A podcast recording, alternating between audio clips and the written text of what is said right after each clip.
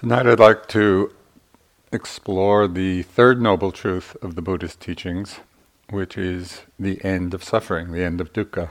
so this is, this is from the sutta. And this, bhikkhus, is the noble truth of the cessation of dukkha, the remainderless fading and cessation, renunciation, relinquishment, and letting go of craving.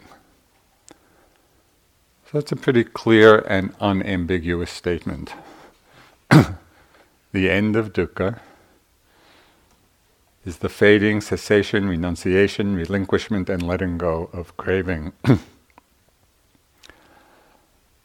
but is it possible to even imagine that kind of mind?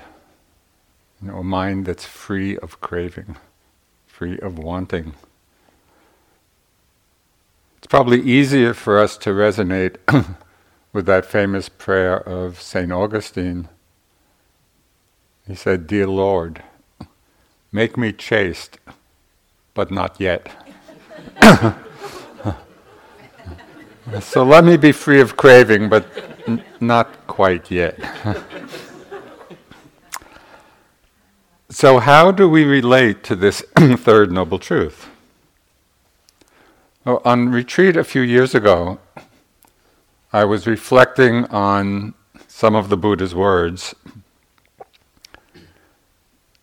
And actually, it's part of his verse of enlightenment, you know, the time of his awakening.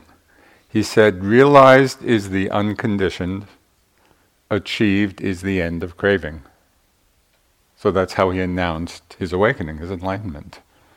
Achieved is the unconditioned, realized is the unconditioned, achieved is the end of craving. So while on retreat, I began reflecting on this statement and began to understand it in a somewhat new and different way. So rather than understanding the end of craving as being some far off goal in the distant future, you know, well, we practice hard and maybe after 20 or 30 years or lifetimes, we'll come to the end of craving. And rather than think of it as some special state, maybe meditative state, that we would want to hold on to, I began to understand the end of craving as being the practice right now in each moment. In each moment, we can be practicing it. and when we explore the end of craving in this way, in our momentary experience, we can see for ourselves how craving obscures the mind. You know, it clouds our way of seeing. It obscures the natural ease of our way of being. And how, in moments free of desire, and we all have them if we're paying attention, if we're really paying attention to those moments that are free of desire and clinging, we can recognize in those moments a certain quality of happiness and of peace. there are so many examples of this, you know, but just one uh, that struck me very noticeably, and this, this happened quite a few years ago. I was visiting New York City, and I was walking down, I don't know, it was Fifth Avenue or Madison Avenue, you know, and looking at in the shop windows and all this great stuff. And as I was walking, I was just kind of, you know, window shopping, you know, and kind of looking, looking, looking. And then some weeks later, I happened to be in New York again on the same street, and for some reason, my mind was not wanting at that time. I was just walking down the street seeing. And it struck me because I remembered how I'd been just a few weeks before with that kind of subtle, oh, that's nice, that's, oh, that would be nice to have. the difference between that mind state and the peace of not wanting, of not craving. You know, the contrast was so noticeable.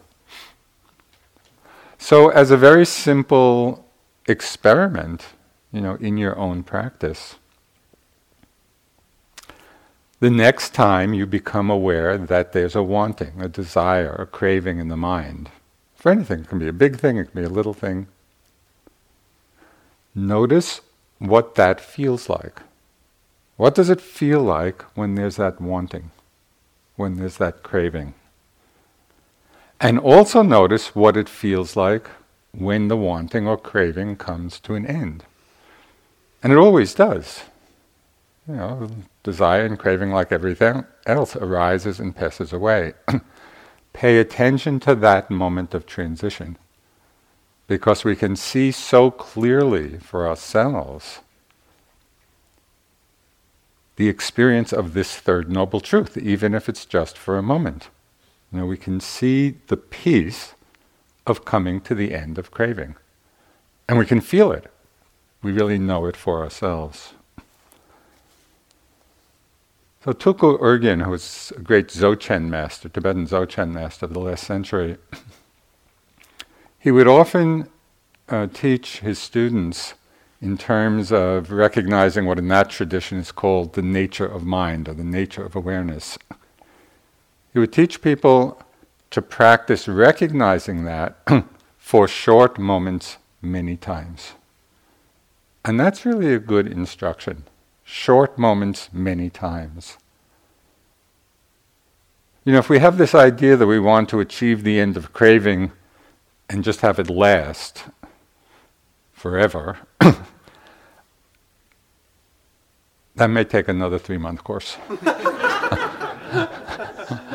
but we can we can really practice and experience the end of craving right now, short moments, but many times during the day.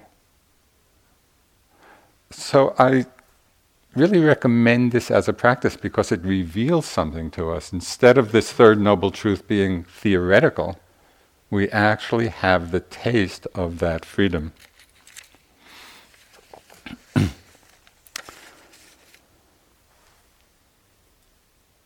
Although there are many different methodologies, vocabularies, metaphysical systems, even in the different Buddhist traditions, they all agree on what it is that frees the mind. So there are a lot of differences in the traditions, and sometimes even conflicting descriptions of things. But there is agreement about the nature of what causes suffering and the end of suffering. And it's expressed in different ways the essence of which is liberation through non clinging. So everything we're doing in the practice is in the service of this freedom. All the tools you may be using, they're all in the service of freeing the mind from clinging, from craving, from clinging, from grasping. this, this particular phrase, liberation through non clinging, is found throughout the Pali discourses.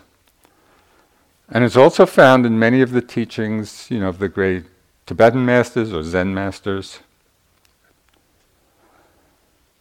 There was a very famous uh, Tibetan master, his name was Patrul Rinpoche. And he lived in eastern Tibet, and he just used to wander around as a vagabond and around the countryside. And it said that he was tremendous, tremendously beloved by the very simple people. he was known as the enlightened vagabond. And he had some very useful words to say about exactly this, about not clinging. And it's in a teaching which he called Advice from Me to Myself. Okay, so this is Patrul Rinpoche's advice to himself. Listen up, old bad karma Patrul you dweller in distraction. For ages now you've been beguiled, entranced, and fooled by appearances. Are you aware of that? Are you? Right this very instant, when you're under the spell of mistaken perception, you've got to watch out. Don't let yourself get carried away by this fake and empty life. Your mind is spinning around, uh, spinning around, carrying out a lot of useless projects. It's a waste. Give it up. Thinking about the hundred plans you want to accomplish with never enough time to finish them just weighs down your mind. You're completely distracted by all these projects, which never come to an end, but keep spreading out more and more like ripples in water. Don't be a fool, just sit tight.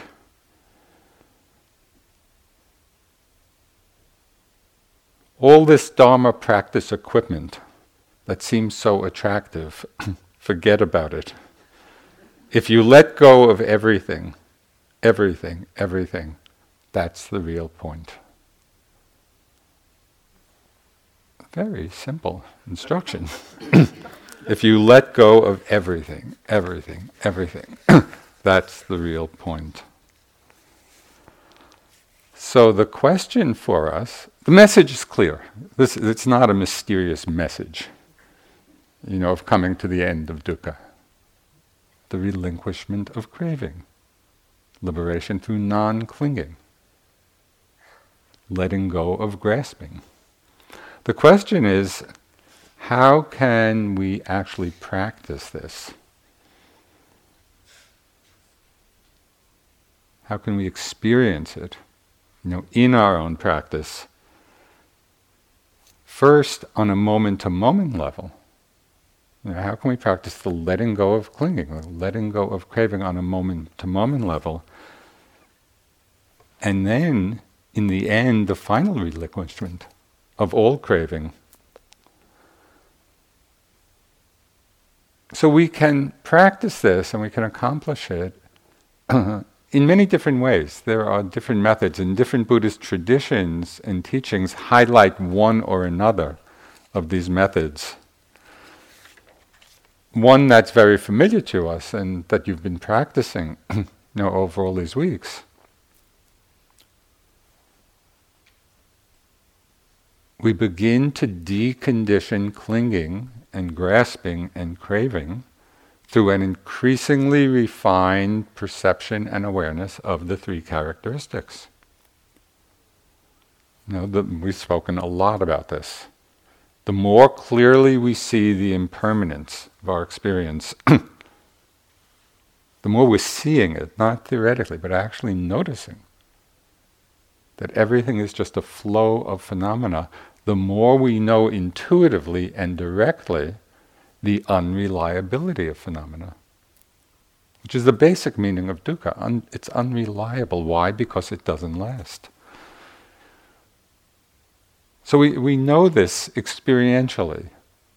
Through the seeing of impermanence, we intuit the unreliability, the basically unsatisfying nature. Not that things may not be pleasant, they are often, but they're unreliable because they change. And in seeing this, we also know for ourselves that when we hold on, when we're attached, when we grasp at that which in its nature will change, we suffer.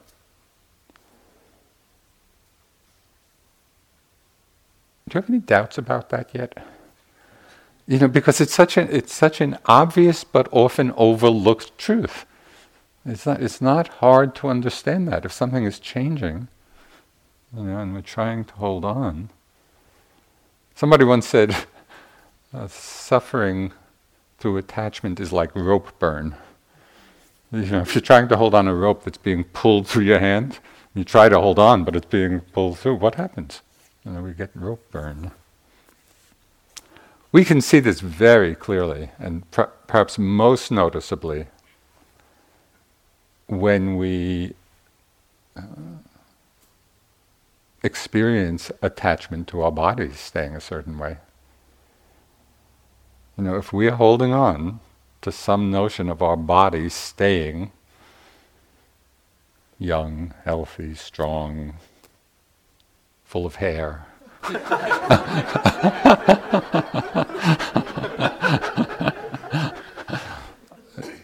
it's unfortunate. but it just doesn't stay the body, as we all know, and we've said it so many times here. You know, and what's so interesting to me is that something that is so obvious, we need to hear so many times. You know, because this attachment and the clinging is so hardwired. Which is why it takes seeing it again and again and again, seeing the changing nature. That's what begins to decondition the grasping and clinging in the mind. And through this, through seeing the impermanence and the unreliability, and watching this process, we see more and more directly the impersonal nature of this whole process. There's no one behind it to whom it's happening. You could say what, what we call self is the changing process. It's not that the, proce- the process is happening to someone. we begin to see that nothing lasts long enough to be called self. And yet, as we all know, there is some felt experience of self. You know, we go through the world and interacting mm, as if there's one. So somebody asked, you know, a Tibetan teacher about this. just you know saying based on this felt experience we all have you know is the self real and the tibetan teacher says yes it's real but not really real. You exaggerate it you know and we do. So it is real. There is a felt sense and we operate in this conventional relative world of self and other. And that's all fine. That's how we're operating. But we want to also understand the deeper level to see that it's not really real because we could call it like in, in somewhat scientific terms, we could call the self an emergent property. You know, that doesn't exist in the elements coming together themselves. It's like you know, hydrogen and oxygen creates water. So water is an emergent property. It's not in the hydrogen, it's not in the oxygen. But put them together, something emerges. So we could say you put the five aggregates together in a certain way, and there's a sense of self which emerges, and that's our conventional understanding. But it's important to see that this emergent property is not something in and of itself. And when we look at the constituent elements which give rise to it, we see that each one of them is in constant flux and change. And that's where the inherent instability lies. so, in seeing these three characteristics over and over again, you know, just this mind body process, there's a teaching in the sutta, there's a kind of sequence which uh, is very pointed. In seeing the three characteristics, one grows disenchanted with the five aggregates. You know, because we're actually seeing that what we're calling self is really just a combination of the aggregates and flux. We're seeing the impermanence of it. We become disenchanted. Disenchanted, one becomes dispassionate, and through dispassion, one is released. So it's helpful to understand the word disenchantment. because in conventional mm, conversation, disenchantment may have a kind of negativity to it. Oh, somebody's disenchanted. You know, it kind of is a bit of a downer. But really, when you look at the word disenchantment, it really means waking up from the spell of enchantment. You know, it's like the happy ending of a lot of fairy tales. You know, someone is put under the spell, is enchanted, and then at the end they wake up into a fuller, into a deeper reality. So notice what it's like, and I'm sure you have noticed this many, many times over these weeks. What is it like to be lost in some mind drama? You know, which can be light, it can be heavy, it can be intense. And then at some point awaken to the fact that it was just thoughts in the mind. It, we've been under the spell, we've been enchanted. And then something wakes us up. It's like coming out of a movie.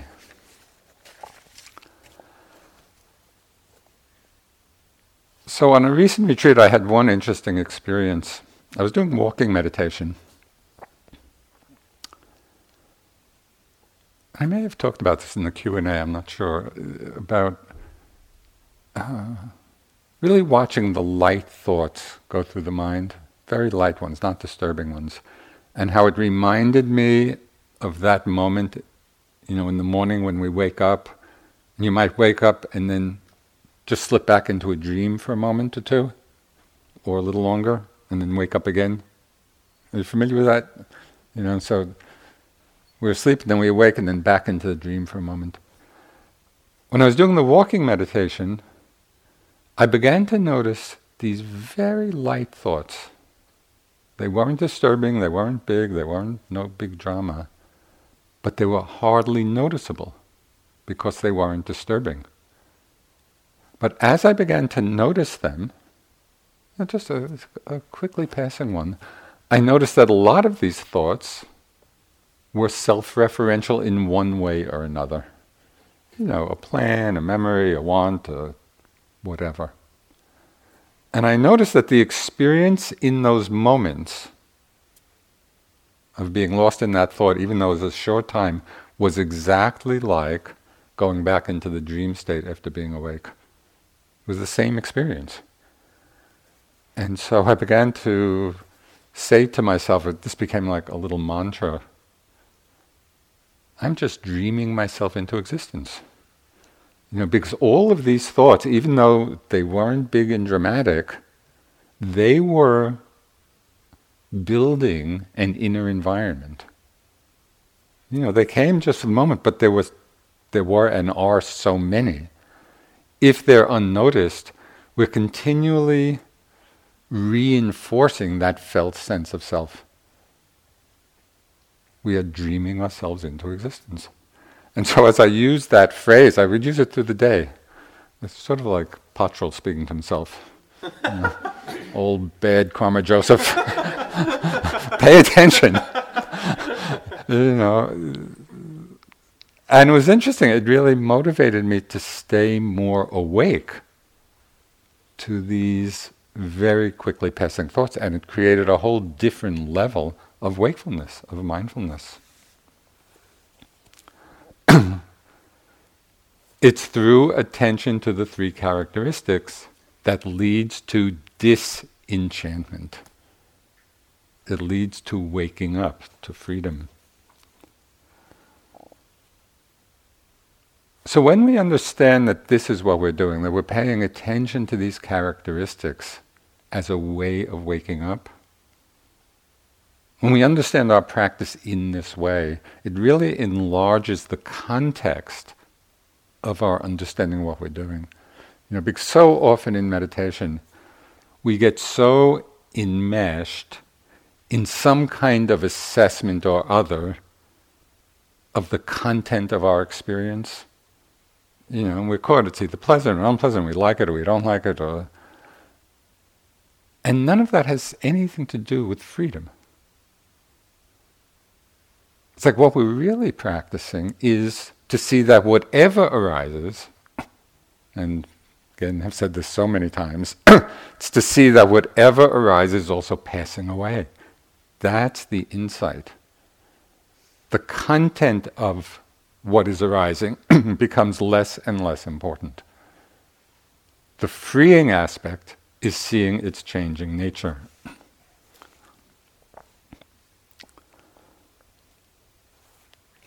So, as we do this, the experience of seeing the flow of change begins to gather momentum. And this really leads us onward in the practice. And as you know, you've experienced probably over these weeks. Sometimes, as we get into the flow of change, sometimes it's exhilarating. You know, there's a huge, interested, almost excited energy. and sometimes the flow of, of change is fearful, you know, and can even cause some anxiety. But we go through these different terrains. And in, in interviews, I've spoken with some of you about how I often imagine or feel the practice as just a journey through terrains. And sometimes you're in the beautiful mountains, and sometimes you're in the desert, and sometimes you're in mosquito infested jungle, and some, sometimes you're in Hawaii. And, and the journey just wends its way through these different terrains of our experience. If we keep walking, you know, with some attentiveness to the characteristics, to the flow of change, the practice leads onward to what Annie talked about the other night, to a place of profound equanimity. And at this place in our practice, as that quality of equanimity gets strong, all the factors of awakening, the factors of enlightenment, it's the field for their ripening. It's the field for their maturing. The practice is going on in quite an effortless way at that time. And this place of equanimity, the craving is greatly diminished because the feeling tone associated with equanimity at this stage the feeling tone is neutral. And what's so interesting is that we actually find neutral feeling to be more satisfying than pleasant feeling. You know, it's more refined, it's more peaceful. So that itself is kind of an interesting discovery. because we're so addicted to the pleasant. And yet there's a more refined kind of happiness. So, in this state of equanimity, where things are rolling on by themselves, uh, it's really a state of great imperturbability. I want to read something from Ajahn Jamnian, a Thai meditation master. He said, At some point, the mind becomes so clear and balanced that whatever arises is seen and left untouched with no interference. Got that? That's all you have to know. Becomes so clear and balanced that whatever arises is seen and left untouched with no interference. It's just seen. One ceases to focus on any particular content, and all is seen as simply mind and matter, an empty process arising and passing away of its own. A perfect balance of mind with no reactions there is no longer any doing. You know, and so the momentum of our practice is leading to this place. We're strengthening the mindfulness and the factors of awakening and this powerful factor of equanimity until it's all rolling along by itself. Sometimes all objects of awareness seem to disappear. And all that's left is consciousness, all that's left is knowing. So at this point, a very great care is needed because there can be a very subtle or not so subtle attachment to this state. It becomes an identification with consciousness itself. So this becomes a very interesting place of investigation it's very easy to make a home of awareness and to have a sense of self settle right into that. So this a lot of delicacy is needed here. so uh, Andrew Olendzki, who's a Buddhist scholar, he wrote, "Consciousness is not a thing that exists, but an event that occurs." You know, and so it really helps us to understand consciousness is not a thing that we can identify with and call home or call self. It's a process as well. So, a profound question in meditation and in our lives, and one that works on a profound transformation is how can we cut through this rather pervasive and often subtle identification with consciousness, with knowing. How we how we create the knower. Because we may have the experience quite clearly that you know it's all changing. The thoughts and feelings and sensations and sounds and we really see the flow of change, but very much have the sense that I'm the one knowing it all. So how do we cut through that? different traditions use different methods to cut through this identification with knowing. So this is Mahasi Sayadaw's instruction. At times there is nothing to notice, with the body disappearing and the sense of touch lost. However, at this moment, knowing consciousness is still apparent in the very clear open space of the sky, that's the image he uses for the mind at this time. In the very clear open space of the sky, there remains only one very clear, blissful consciousness, which is very clear beyond comparison and very blissful. The yogi tends to delight in such clear, blissful consciousness. But the consciousness is not going to stay permanent it too has to be noted as knowing, knowing, knowing. And so he's just pointing to the fact that even in this very clear, open, sky like nature of awareness, we need to be mindful of that as well, so as not to become identified with it.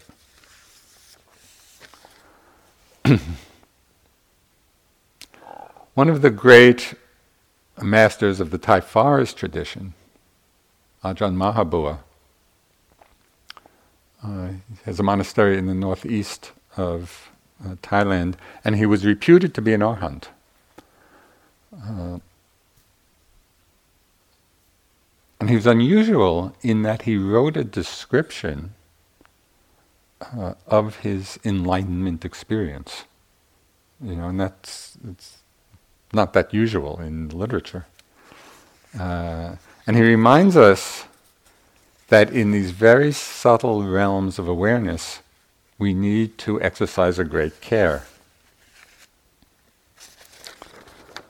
Because we might confuse these very refined states with the mind of freedom.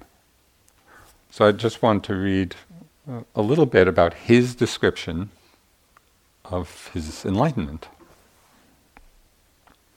So he talks about going to practice at this one wat, this temple. He said, The problem of unawareness, ignorance, had me bewildered for quite some time. At that stage, the mind was so radiant that I came to marvel at its radiance. Everything of every sort which could make me marvel seemed to have gathered there in the mind, to the point where I began to marvel at myself. Why is it that my mind is so marvelous? Looking at the body, I couldn't see it at all. It was all space, empty. The mind was radiant, in full force. Now, this is the kicker. This radiance is the ultimate counterfeit. And at that moment, it's the most conspicuous point. You hardly want to touch it at all because you love it and cherish it more than anything else. In the entire body, there is nothing more outstanding than this radiance, which is why you are amazed at it, love it, cherish it, dawdle over it, want nothing to touch it. But it's the enemy king, unawareness. Look what he's talking about. He's talking about this ultimate radiance of mind as being the enemy king. But luckily, as soon as I began to marvel at myself to the point of exclaiming deludedly in the heart, without being conscious of it, why has my mind come so far? At that moment, a statement of Dhamma spontaneously arose.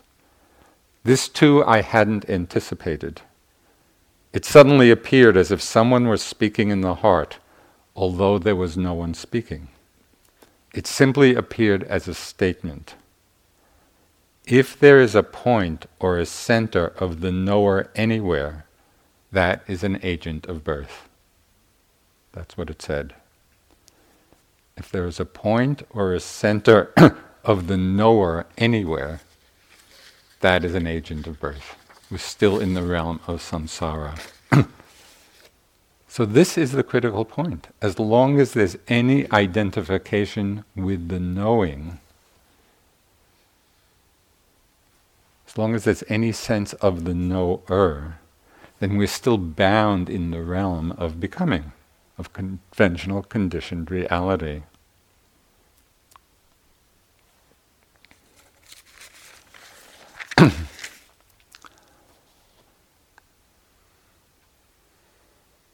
So we want to be aware of this knowing mind. You know, and at times, if that becomes predominant, we note that. We become mindful of that. In some Tibetan and Zen traditions, uh, they use other methods for cutting through this identification with consciousness, even if it's for short moments. So sometimes they suggest looking for the mind itself. Can you find your mind? Okay, so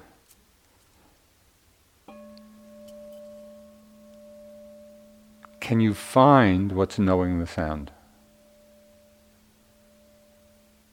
The knowing is there. But is there anything to find? And Tulku Urgyen used to say, the not finding is the finding. Right? It's the experience that there is nothing to find, which reveals its empty, selfless nature. So, this is beautifully expressed in a story which I tell often and may have even mentioned during this retreat, but it, it's a wonderful Zen story of Bodhidharma sitting in his cave, and you know, a student, a seeker comes to see him, I'm not sure how to pronounce it exactly, a, uh. Um, and you know, suffering tremendously and wants his mind eased. Very, you know, completely sincere in his quest. And at first, Bodhidharma just kind of dismisses him, but Huika is insistent. So finally, Bodhidharma comes out of his cave. And Huika says, you know, my mind is so distressed. I'm so full of suffering. Please pacify it. And Bodhidharma says, Show me your mind and I'll pacify it. So you have to listen carefully here because kind of the, the ending lines kind of sounds like a Zen witticism, you know, as if it's a little joke, but it's actually a profound teaching. So you want to hear it in that way. So Huika says, you know, my mind is suffering, it's in distress, please pacify it. Bodhidharma says, Show me your mind, and I'll pacify it. Huika says, I've looked for it everywhere, and I can't find it. And Bodhidharma says, There, it's already pacified. It's right in that moment, and we can have those moments, even if it's for a short moment. You know, when we look for our mind, and often I'll be walk, you know, taking a walk, just in my daily life, and if my mind is ruminating about something or caught up in something and feels a little distressful, being very familiar with this, you know, little exchange, all I'll need to do is kind of turn back, you know, to looking at the mind, and, and just just the last line is, oh, already pacified. The mind is already pacified. You know, it's already aware. So during the course of the day, it's just an interesting uh, experiment. You know, to especially with sound. Sound's a particularly easy way to do this. You know, as sound comes, can you find your mind? And then see see what happens. So in one way or another, you know, as the equanimity matures, as we free ourselves from identification even with awareness, even with knowing, at a certain point, the mind will intuitively, spontaneously open to the unborn, the unconditioned, to Nibbana, to the highest peace.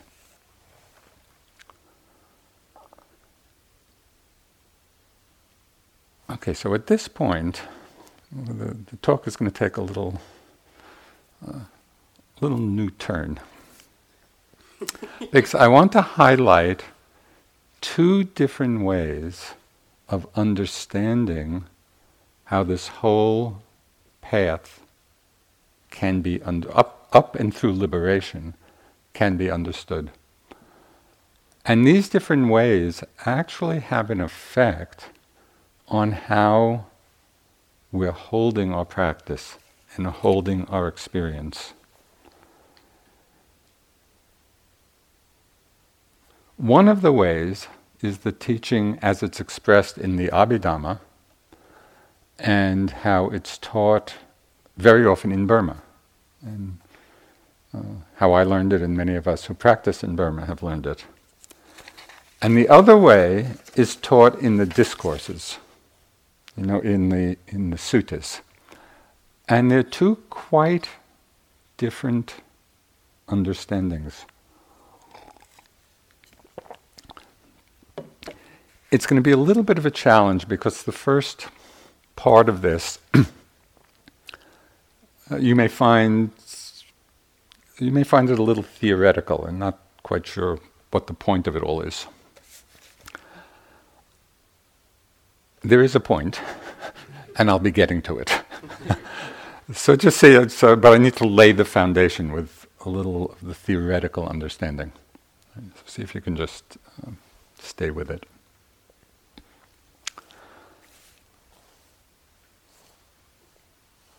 So, in terms of the unfolding of the path and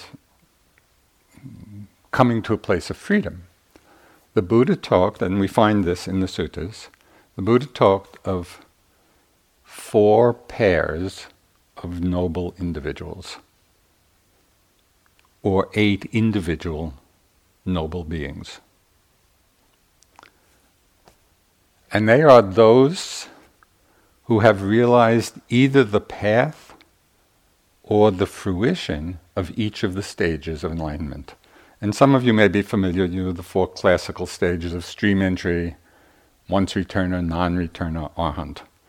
In the Theravada tradition, those are the four levels of awakening, and at each level, different defilements are uprooted. So, for example, at the level of stream entry, the defilement that is uprooted, that does not come again, is the wrong view of self. So even though we may get momentarily fooled, as Bonnie talked about, the distortions of perception, mind, and view, there can still be the distortion of perception. And so even at that stage, we can get caught up, you know, in a sense of self. But the view has been uprooted, the deepest aspect. Okay, and so from the path of from stream entry on, and the reason that is talked about a lot in the suttas is it said that full enlightenment is assured from that point. Right? It has really entered the stream. So the Pali word for path is magga, and the Pali word for fruit or fruition is phala, magga phala. You might recognize that from the end of the chant of the precepts. Ida me silang Magapalanyana sa paccayo hotu. You know, by the power of these precepts may it be the cause and condition for the experience of path and fruition. So it's like it's a way of dedicating the merit to that end. okay,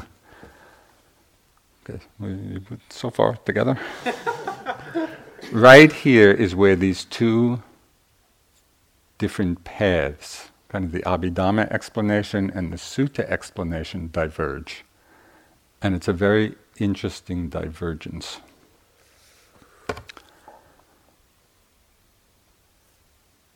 Okay, in the Abhidhamma explanation, how it is taught and how it is experienced you know, in Burma, in the Burmese tradition, when the factors of enlightenment are all ripened and matured in this place of equanimity, the mind, as I mentioned, can open to the unconditioned, can open to the unborn, can open to Nibbana.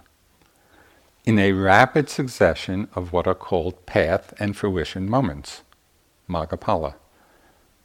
These are called super mundane consciousness because these moments of consciousness, Maggaphala, are taking Nibbana as its object. And in this way of understanding, they happen one right after the other, successively. It is the path moment in this way of understanding that uproots the defilements at each stage of enlightenment, and the fruition moments are then the experience of that peace.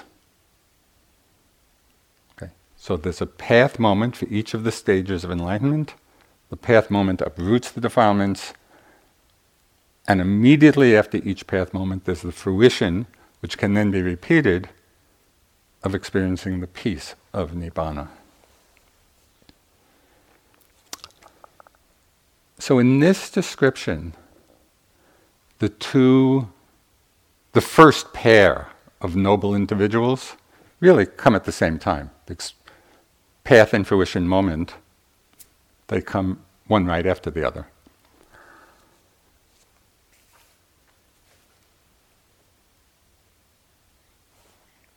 Okay, so that's the Abhidhamma model. Here's where it begins to get interesting and perhaps applicable for how you understand your own practice. In the description of this liberating path, a path that leads to freedom, that's found in the suttas is quite different or different in a significant way from what I just described. Here, the path moment and the fruition moment can be separated by a long period of time, even years. The path, the path moment is understood not as the experience of nibbana. Magga, the path moment, is understood to be entering the path to stream entry. And it's the fruition moment, which can happen any time after that, even years later. It's the fruition moment of having entered the path towards stream entry. It's the fruition moment that then uproots the defilement. But both those who have entered the path to stream entry and those who have experienced the fruition of it, the uprooting of the defilements, both of those are considered noble beings destined for full awakening. This, this is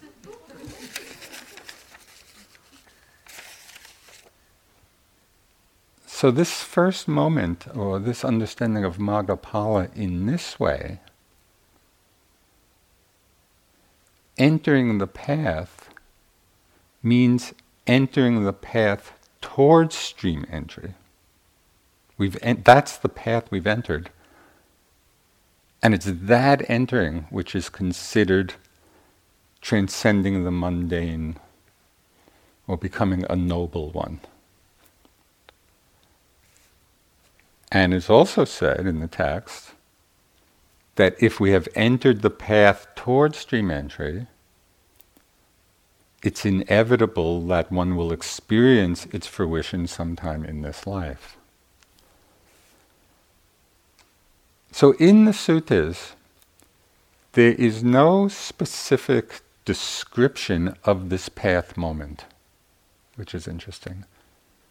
You know, the path is entering the path towards stream entry. But there's no description of you know what that particular moment or experience is like. But there's a hint of it given in the descriptions of two kinds of people who it said have gone beyond the plane of worldlings. Okay, so it's describing two kinds of individuals who have gone beyond the worldly plane and become noble beings. So this gives a hint of what the experience of entering the path to stream entry is. So these two kinds of people are called faith followers and Dhamma followers. The faith follower firmly believes that the six sense spheres, the six sense objects, the six senses, are impermanent, are changing. They're always becoming other.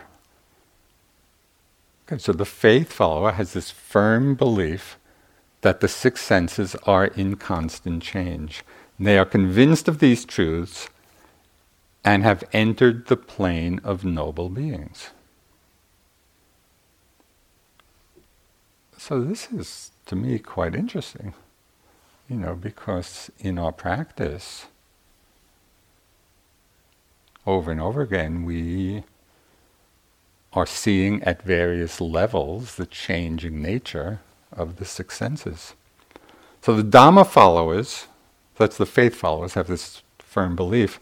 The Dhamma followers accepts this truth of the changing nature of the six senses after seeing them. So it's not just kind of believing it, but the Dhamma follower actually sees it and reflects on it and ponders it.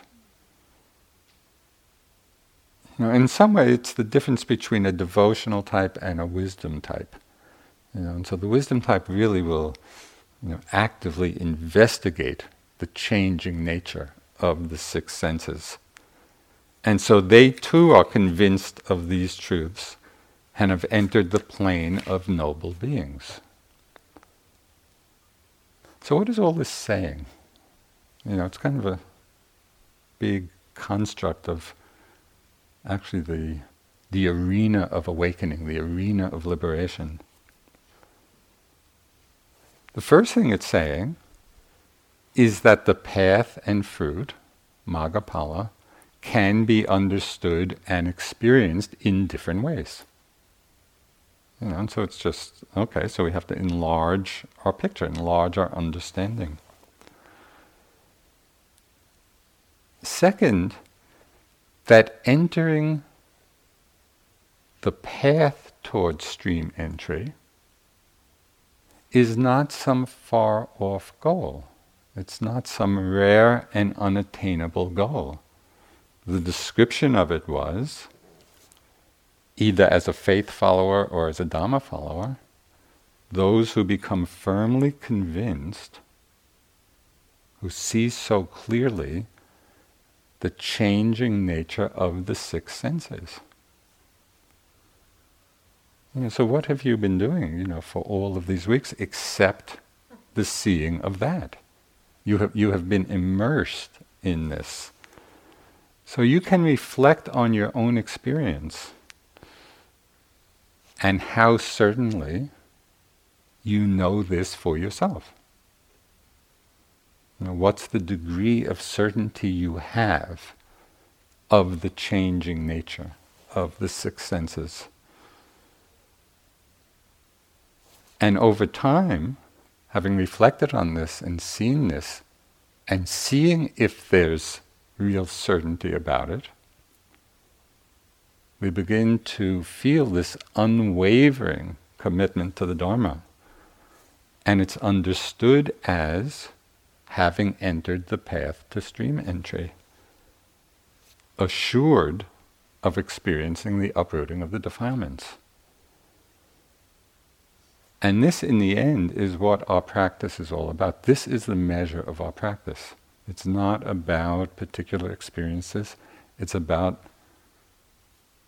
whether the mind has been and is being purified of those forces which cause suffering bringing us to the experience of that third noble truth, the end of suffering.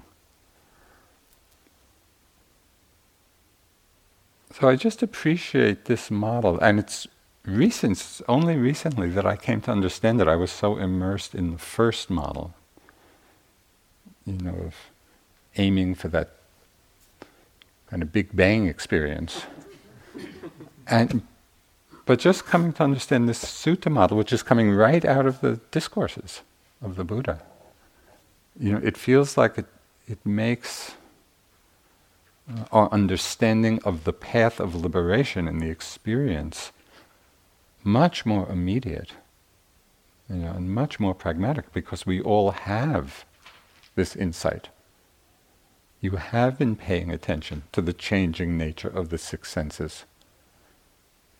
And as that deepens, you know, and as you become firmly convinced of the truth of it, then we can appreciate, you know, the possibility of having entered the path, entered the path to stream entry, entered the path to the assurance of awakening.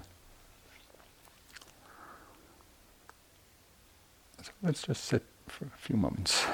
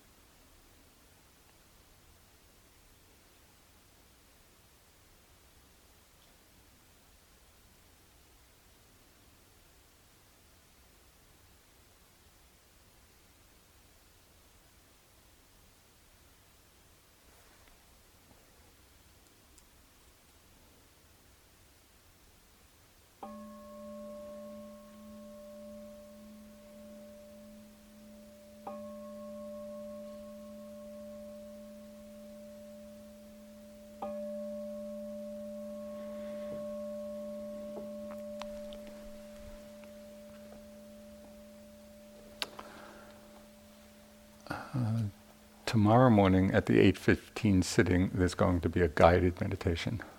So you're all invited.